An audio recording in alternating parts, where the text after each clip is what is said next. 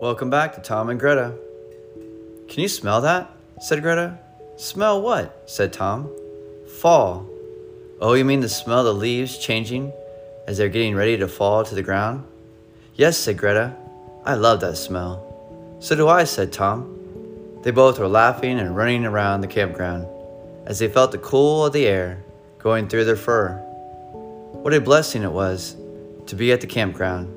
Just then, Tom stopped and said Greta, Wait, this means winter is coming after that.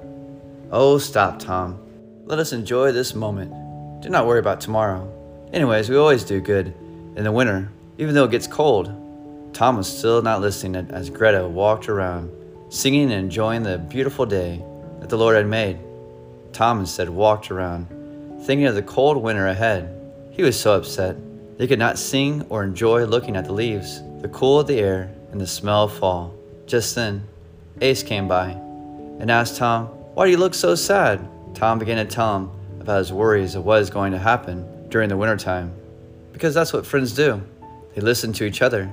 They take time to know each other and their problems. As Ace listened to Tom, he remembered what Jesus said, saying, But seek first the kingdom of God and his righteousness, and all these things shall be added to you. Therefore do not worry about tomorrow, for tomorrow will worry about its own things. Sufficient for the day is its own trouble. Tom wondered what it is like to seek the Lord Jesus. How is he to go about this? Do I push a button? Do I yell really loud so he can hear me? Ace said, No, just long to know him. Ask him that you may know him, to seek him, and he'll show him himself to you.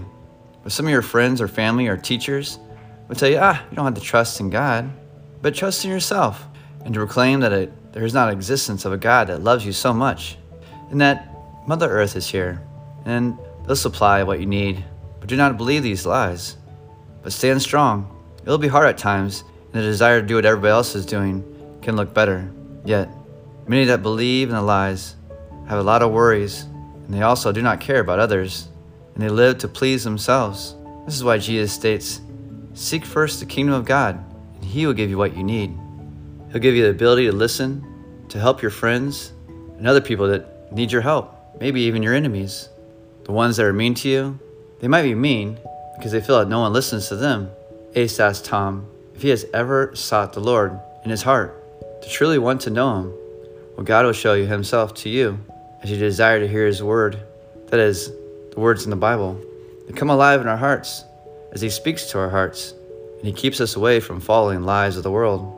Tom said, It reminds me of the story of Pinocchio, how the kids went to Pleasure Island, wanting nothing to do with adults, or for that matter, God, but sought after things and beliefs that the rest of the people lived. But they sought after things that pleased themselves. They listened to the lies. But as the kids had so much fun, time came fast as they became donkeys and were trapped by their own lies. Pinocchio, in his wooden heart, started to long for truth, to seek his father, and his ears and tail went away. As the world tells lies and say, if you don't do this, then you'll never be cool. You can say in your mind, no thanks, I don't want to be a donkey. Well, Tom went over to the campground, where near the four kids listened and read and worshiped God, and he listened to the promises of God for him and from the Bible. Tom's heart began not to worry about the winter ahead, but was singing and enjoying the fall leaves, the smell of the season. The question for you today when or have you sought the Lord Jesus? Seek Him. Seek Him right now in truth and in spirit, and you'll begin to hear His voice in your heart, that still small voice, and you'll stand strong and not to be a donkey, but you are a child of God. And we cannot do this in ourselves, but as we trust in the Lord Jesus, He will do the work in you to stand strong when we are made fun of, as they put peer pressure on you to do what they want you to do, just like the kids in Pinocchio.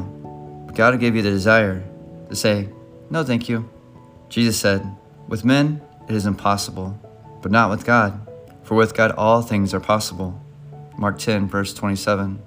That in our own strength, oh, we can't do this. in our own strength, we'll just fall with everybody else. We'll believe all the lies. But when we go to God and ask for His wisdom, He'll give it to us. All right, guys. See you next time with another adventure Tom and Greta.